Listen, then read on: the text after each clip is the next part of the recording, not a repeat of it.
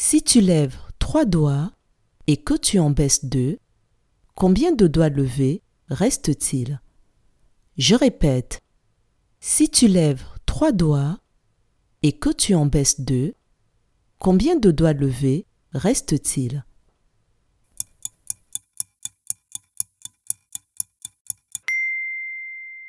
Si tu lèves trois doigts et que tu en baisses deux, il te reste un doigt levé. Bravo